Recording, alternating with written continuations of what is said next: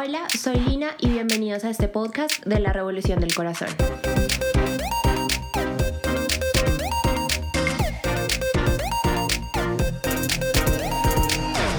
Antes de empezar, me gustaría preguntarte, ¿has vivido experiencias inolvidables?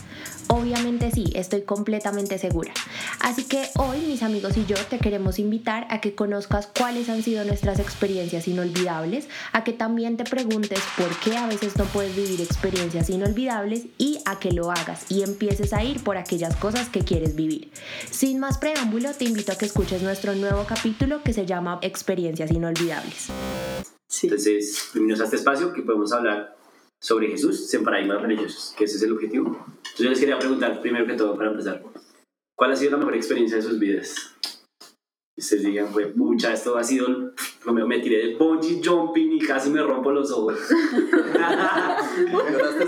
Para que no. casi me... ¿Sí? Ah, ¿tú, ¿Tú sí me viste con los ojos así?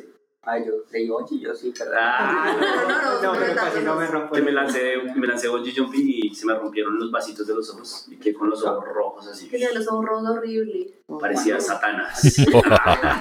Hace como 15 días, ¿no? ¿15, 20 días? Uy, sí, para ahí entiendo por qué. 20 días fue muy rojo. Porque no sé, mantuve los ojos abiertos, no sé, la presión, yo sí sentía alta presión o sangre en la cabeza, yo no sé.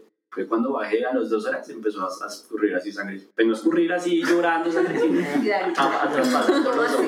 Porque hay unas historias muy raras de este grupo. Cuando empieza a contar sus historias. Sí, me pasó eso. De hecho, ahí hay una entrada donde dice prohibido si tiene problemas de desprendimiento de retina. Prefiero abrir los ojos. No, prohibido lanzarse. Ah, pero sí, ¿Qué pasó con tus ojos? Sí, no. Pues no sé, yo no me imaginé que me iba a pasar eso. Pero estuvo excelente. Yo lo Bueno. recomiendo. ¿En dónde fue? Eh, por el kilómetro 5 vía Cota. Ah, mismo me lancé yo. ¿Usted también? De una plataforma. Sí. Sí, sí. No, sí. Pero no me pasó, sí. Pero no ¿Quién me sabe por qué me Los ojos me. No se me salieron. Quedé así, pero no se me salieron. Estuve, estuve de malas entonces. bueno, y ustedes. Yo creo que la mejor experiencia que yo he tenido fue salir de viaje solita, sin mis papás, y vivir en otra ciudad solita. Mm, Como que fue. Como, como nunca había estado lejos de mis papás de esa manera, como viviendo sola y viendo por mí misma, pues para mí fue como la mejor experiencia porque me di cuenta de que no me iba a morir. Ok. Como que tenía mucho miedo, pero como que fue algo de ti. Sí, como que me pude conocer más y pude hacer muchas cosas, como realizarme tal vez como persona en ese momento, aunque no tenía como muchas facilidades que sí tenía con mis papás, ¿sí? Ok. Como que me, me permití estar como en una condición que pues no era la más cómoda, pero yo estaba muy cómoda conmigo misma. Entonces me pareció muy chévere y además pues estaba como conociendo gente nueva todo el tiempo, otra Chévere. cultura, otra ciudad, como que hasta me perdía y perderse era chévere cosas así. Y lo más lo que más me gustó fue que nunca nadie me dijo como para qué va a hacer eso o no lo haga, sino que yo misma tenía que medir las consecuencias de mis actos. Obviamente no me enloquecí porque pues no me interesaba enloquecerme, pero sí pude hacer muchas cosas que Porque me están arriesgué. a hacer. grabando, Lina, se puede romper. No, no. No, pero lo más loco que hice fue como seguir derecho tres días seguidos y ir de un concierto tras otro, Ah, así. Pero pues no. pero bueno, bacano. Pero era chévere porque, porque como que allá también era una sensación, un ambiente de seguridad que aquí no había. Mm, Entonces era como más, puede que sea mi sensación porque ahorita pues es- sé que es muy parecida a la, el sentimiento de inseguridad. Pero en ese momento para mí fue chévere porque acá yo no había vivido nunca eso. Entonces como el hecho de que aquí me decían tanto como no se puede, para qué se puso, eso no lo haga, para qué. Allá no había nadie que me dijera nada. Entonces Ok. ¿Algo, algo más que quisiera Sí, sí. contar? Eh, yo creo que un día muy especial para mí fue el, la primera noche que llegué a ver la Torre Eiffel. O sea, que fuiste a Francia. Sí, este Por la año. Torre Eiffel de... Del parque Año. Eh, ah, bueno, entonces, como que conocerla el primer día, así que vi la Torre Eiffel, lloré mucho. Lloraste. Sí, yo, pero es que lloro por todo tranquilo. No, pero uno se Es impresiona tanto que sí, se le. A mí Además que para mí también. era un sueño muy importante, o sea, y decía, no, no sé, lloré mucho. Y estaba con mi mejor amiga, o sea, era una escena muy bonita. Y Como no que caminamos mucho y estábamos en medio de muchos árboles, era como el parque nacional, o sea, como morir. O como que uno tiene mucho miedo, pues uno uno en esas situaciones acá es como, no camine por el bosque, niña, que le puede pasar algo.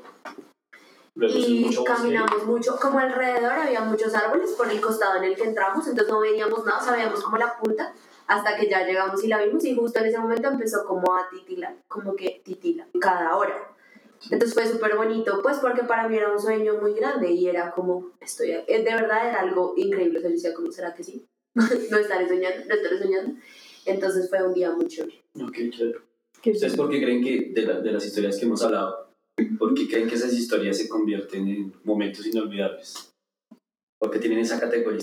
categoría Porque parecían imposibles. ¿sí? Porque es algo totalmente fuera de salir como Sí, es lo nuevo. cotidiano.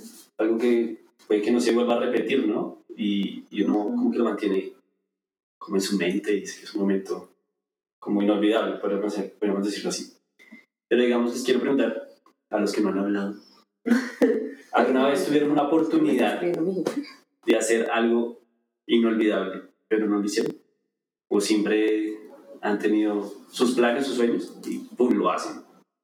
¿O hay algo que no se pudo hacer? ¿Complicada? Pero que ya no fue. O sea, digo. Sí, no lo pudieron hacer y pues ya, lo dejaron pasar. Pues no, todavía lo puedes hacer, pero lo dejaste pasar. O sea, Digamos, no lo haces. Voy a dar un ejemplo mío, Ujú. ¿listo? Eh, cuando yo estaba en la universidad, eh, me llamó mucho la atención hacer un intercambio a otro país. Ujú. ¿sí? Y yo como que averigüé, ta, y veo una mano de requisitos. Ah, eso no se va a poder. Yo dije, no, eso, no, eso está complicado, dije yo. Ahorita que ya soy graduado, ya soy egresado, me di, me di cuenta que personas sí lo hicieron, se tomaron la, el proceso de hacer como cada requisito y lograron hacer maestría y pregrado en Mm. Francia. Y yo quedé como, what the fuck. Yo tengo. Creo que eso fue una oportunidad que perdí por decir tal vez que eso era imposible o algo que no, que tal vez no iba a lograr. Sí. Yo tengo una y es, en la universidad podía hacer doble carrera y a mí pues me iba muy bien en la primera carrera, pero era una universidad pesada pues a mi concepto y en algún momento como en quinto semestre lo pensé, Mm. lo pensé mucho, lo pensé todo el semestre y lo descarté y quería hacer ingeniería civil también. Ay, te hubiese servido allá en Cemex. Ajá. Sí, es verdad. Sí, la descarté. Y la otra que estaba pensando, eh, siempre había querido estar en el ballet de Sonia Osorio. ¿Y eso qué es? Es como un ballet súper Famoso y famoso. ¿Para tú bailar ahí? Sí, O sea, ¿tú bailaste ballet con niño? ¿O algo así? No, No, es no, no, una es- compañía de es una danza. compañía Igual, de danza no, no de te es como un ballet. Es folclore, Ah, Es más tú allá en el ballet. cisne. pero es como, como que, como el Circo del Sol en folclore para Colombia, o sea, se presenta en el mundo, Oh, ok, bacán. súper lindo. Y quise mucho, mucho, y Sí. como que mis papás nunca me dijeron, o sea, como que tampoco me apoyaron, entonces como que también Ok, dije, sí, sí. está descartado, y me encanta bailar, o sea, frustrada. Bueno, ya hablando de eso, vamos a leer Marcos 5, del 25 al 29. Ya. Y no sé si alguien me quiere ayudar. No. No. 25 al 29. Ok. Una mujer de la multitud hacía 12 años que sufría una hemorragia continua. Había sufrido mucho con varios médicos y a lo largo de los años había gastado todo lo que tenía para poder pagarles, pero nunca mejoró. De hecho, se puso peor. Ella había oído de Jesús, así que se le acercó por detrás entre la multitud y tocó su túnica. Pues pensó, si tan solo tocara su túnica, quedaré sana. Al instante la hemorragia se detuvo y ella pudo sentir en su cuerpo que había sido sanada de su terrible condición. ¿Qué les, qué les llama la atención de...? Que ella sabía que si hacía algo iba a cambiar su vida. Sí, Como que todo se centraba en ese, en ese en hacer ese algo. Sí. Que ese algo que tenía que, o sea, como orientado a lo que dice Carito, que ese algo que tenía que hacer no era tan grande. O sea, es decir, ella sabía que el paso era tan pequeño como ir a tocar su túnica y que eso tal vez ya le iba a sanar. Ok. No era el paso, así, o sea, no, no, no, no. ¿Ustedes creen que eso que vivió ella fue una experiencia inolvidable? Obvio, Sí. Claramente. sí. ¿Listo? Concluyendo eso, vamos a continuar leyendo ahí mismo, del 30 al 34. Jesús se dio cuenta de inmediato de que había salido, de que había salido poder sanador de él. Así que se dio vuelta Poder sanador de... poder sanador Sí. de él. Así que se dio vuelta y preguntó a la multitud, ¿quién tocó mi túnica? Sus discípulos le dijeron, mira a la multitud que te apretuja por todos lados. ¿Cómo puedes preguntar quién me tocó? Sí. Sin embargo, él siguió mirando a su alrededor para ver quién lo había hecho. Entonces la mujer asustada y temblando, al darse cuenta de lo que había pasado, se le acercó y se arrodilló delante de él y le confesó lo que había hecho. Y él le dijo, Hija, tu fe te ha sanado, ve en paz, se acabó tu sufrimiento. Ok. ¿Por qué creen que la mujer tuvo tanto miedo si vivió una gran experiencia y fue algo tan increíble? Cuando Jesús preguntó, bueno, ¿y quién me tocó? ¿Quién carajos me tocó? ¿Por qué sintió miedo? Bueno, a mí lo primero que se me viene a la cabeza es como la condición de la mujer en ese momento. Porque las mujeres eran temerosas y cualquier cosa que hacían como sin permiso era pues de apedrearlas y chao. De hecho, todavía en Medio Oriente hay lugares donde pasa eso. Ok. porque salen sin pedirle permiso al marido, cosas así. Entonces pienso que primero puede ser eso.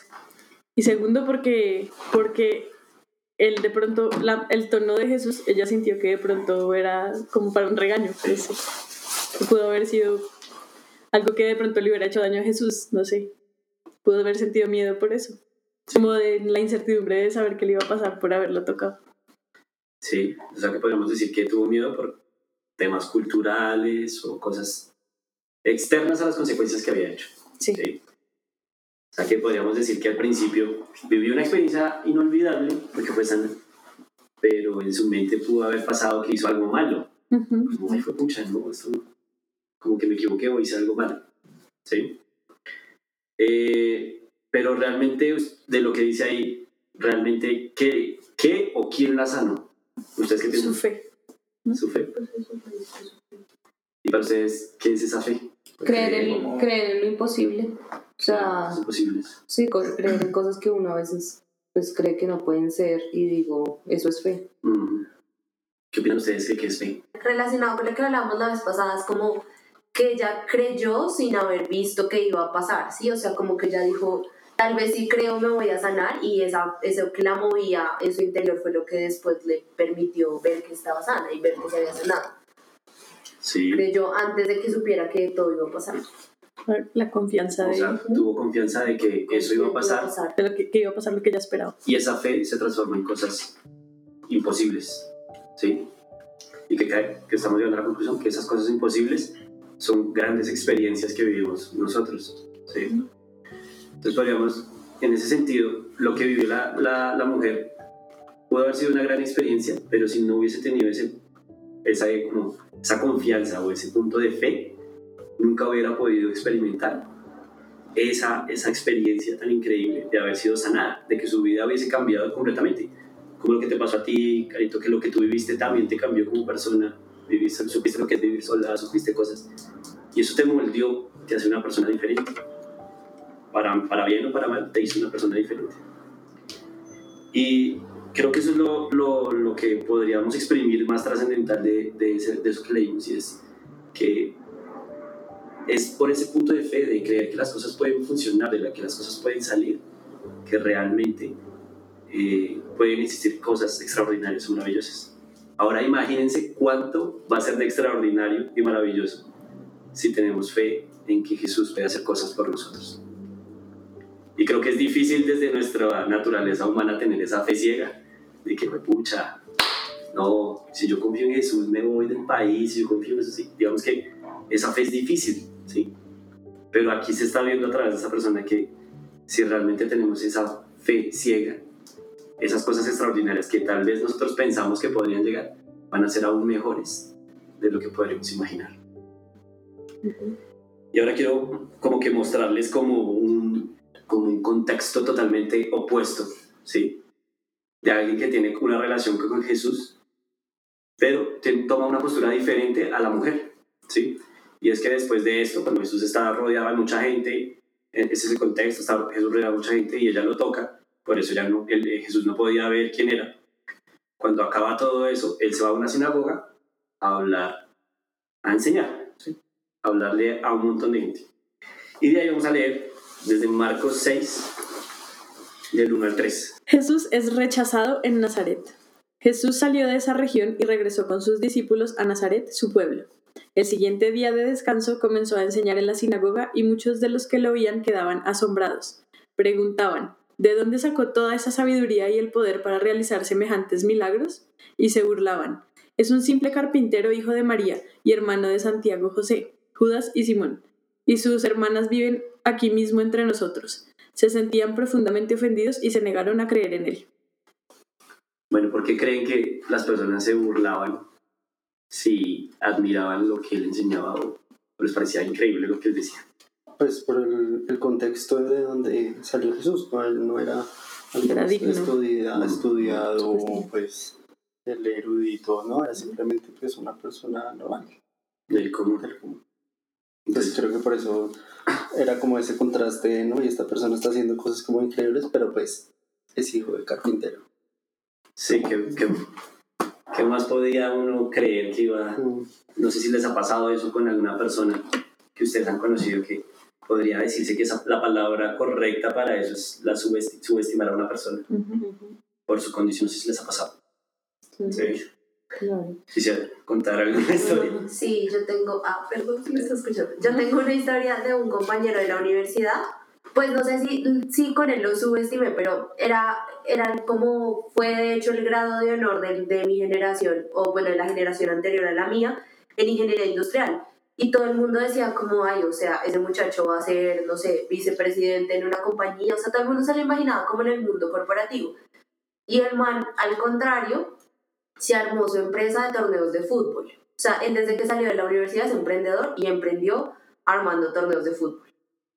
Y el otro día organizó un torneo de FIFA en, no sé si ustedes saben, ese bar de la 93 que se llama District y tenía 200 personas.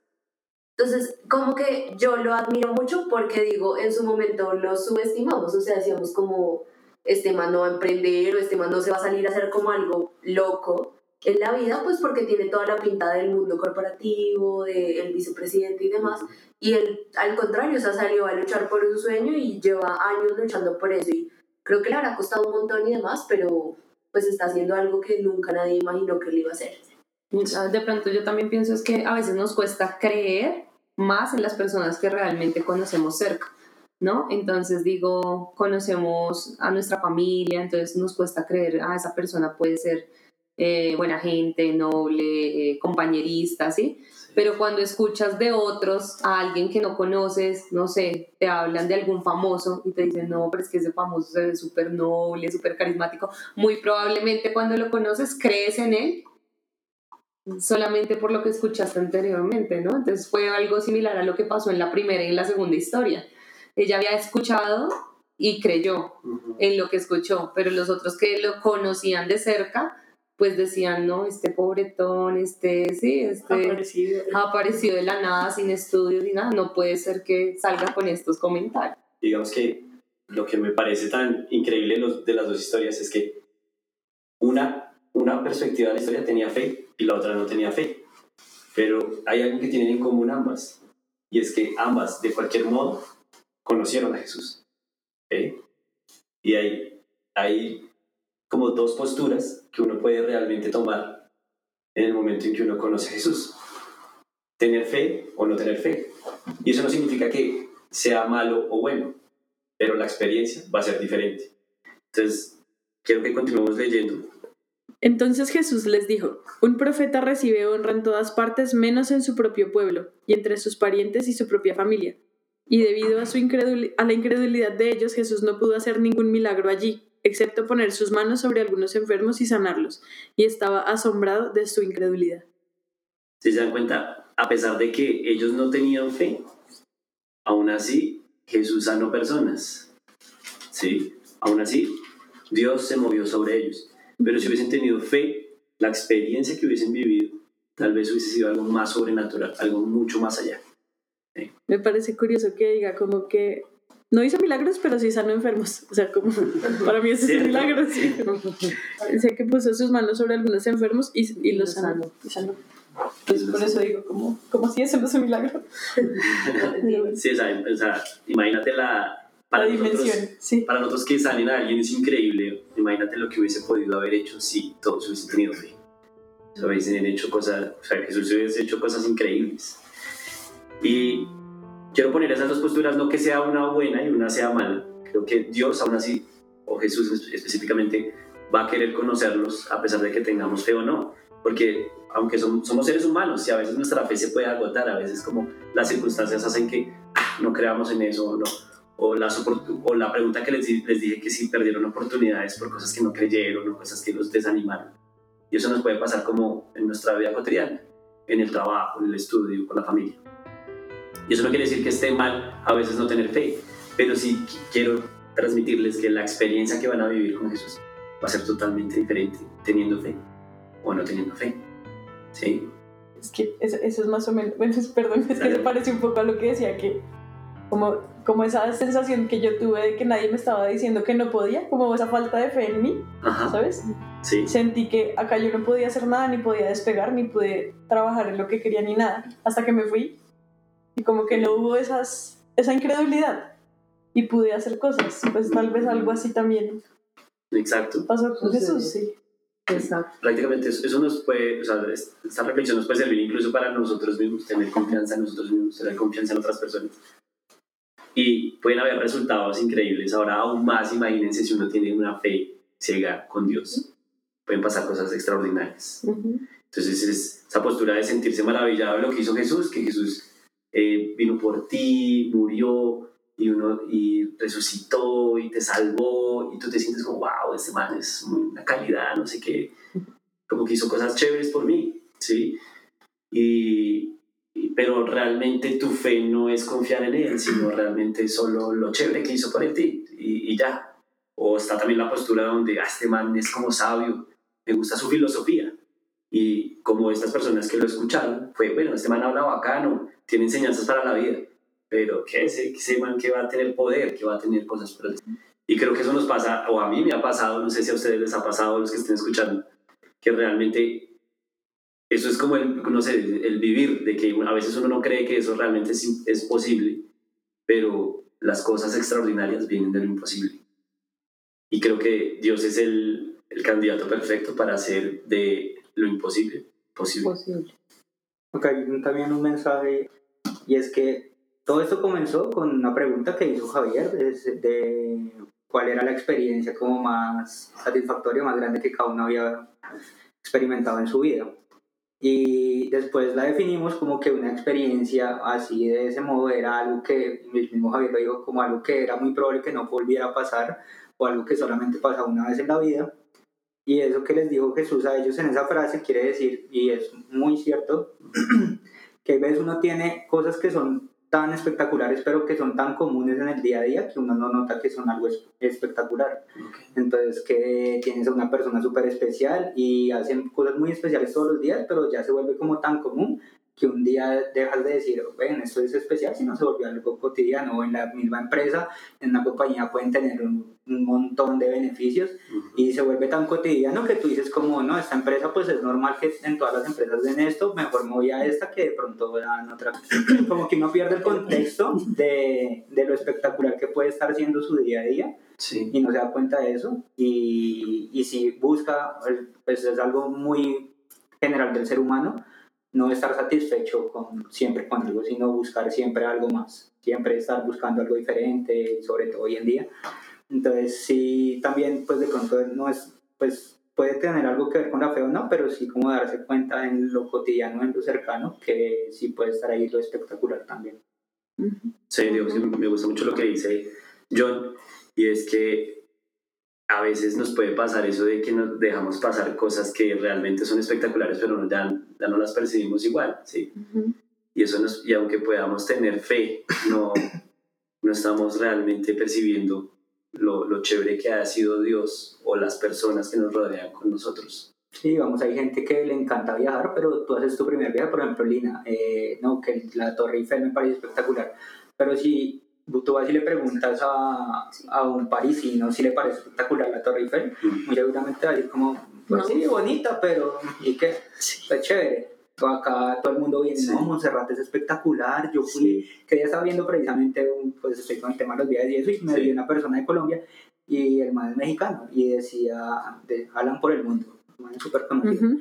Y el man hablaba de Bogotá y decía cómo fui a Monserrate. Y en serio, yo he viajado por todo el mundo y Monserrate es de las cosas más increíbles que yo he visto en lo Sí. largo de mis viajes. O sea, la vista es espectacular, el ambiente, todo es súper bien. Y pues a uno le preguntan cómo bogotano Monserrate y no, Pues, Pues sí, sí, yo lo he visto, yo he ido un par de veces allá el domingo, Hace pero pues normal. allá, de rodillas. Sí, exacto, pero uno dice, pues sí, Bogotá se ve bonito, pero pues normal, ¿no? Pues yo prefiero ir a, a París, a la Torre Eiffel. Entonces es muy común que algo que uno lo tiene tan a la mano no lo vea con la espectacularidad que otras personas lo ponen. Sí, es verdad. Ya, me pasó algo chistoso que fue cuando yo estaba en España, que yo estaba re emocionada cuando pude pues comprar el tiquete para ir a París. Entonces yo estaba tan emocionada que en, el, en la clase yo dije como, mañana voy a ir a París y todo el mundo como, ah, bien, bien. Y yo, sí, y como que se quedaban pensando y luego, ah, ¿es tu primera vez? Y yo, esa pregunta. Porque claro, ellos viajan como el domingo y vuelven. Así como, ay, vamos a París y ya venimos. Y para mí era como algo tan increíble que yo era, voy a ir a París y todos como, "Mm, ¡ay, es tu primera vez! ¡Qué lindo! ¡Qué guay! Así Bueno, como, como Sí. Rolo yendo al mar. ¿eh? Sí, así, tal cual. Así, tal cual. Bueno, quiero terminar por lo que hemos hablado, por lo que hemos concluido, que prácticamente es eh, que por medio de nuestra fe puedo vivir cosas extraordinarias con Dios, sea una fe súper arrolladora o una fe incluso baja, pero aún así viviré cosas increíbles con, con Dios. Y quiero que cada uno como que en su, en su interior, en su yo interior, pueda distinguir en eso, ¿no? Que tal vez, bueno, tal vez Dios, yo soy como una persona que, solo gusta escuchar lo que, la enseñanza que tienes, bla, bla, pero sería como bonito permitir que realmente confiar y experimentar lo que podría hacer Dios en sus vidas sea el primer paso para vivir cosas extraordinarias. Muchas gracias por escuchar este capítulo. Esperamos que hayas disfrutado con cada una de nuestras experiencias inolvidables y que también hayamos podido entrar en tu corazón y que recordaras ese momento inolvidable para ti que aún atesoras en tu corazón y en tu mente. Queremos que no olvides que Jesús puede hacer cosas grandes por nosotros y su promesa es que Él va a cumplir algo muy bonito en nuestras vidas y Él te puede ayudar a lograr cada una de esas experiencias inolvidables que a veces temes tomar el riesgo de hacer o que a veces te preocupa un poco ir a vivirlas y saber qué va a pasar. Ten fe y confía. Confía mucho en que Jesús está aquí para ayudarnos y para ayudarnos a vivir las mejores experiencias en nuestra vida tal como Él lo prometió. Te agradecemos por haber escuchado este capítulo y ahora queremos invitarte a que nos sigas en nuestras redes sociales. Puedes encontrarnos en Instagram como arroba revolución del corazón. Ahí también vas a poder ver videos que ya tenemos colgados en YouTube de algunos de nuestros capítulos. Entonces te invitamos a que nos conozcas y a que participes de esta experiencia hermosa. Gracias por escuchar y te esperamos en un próximo capítulo.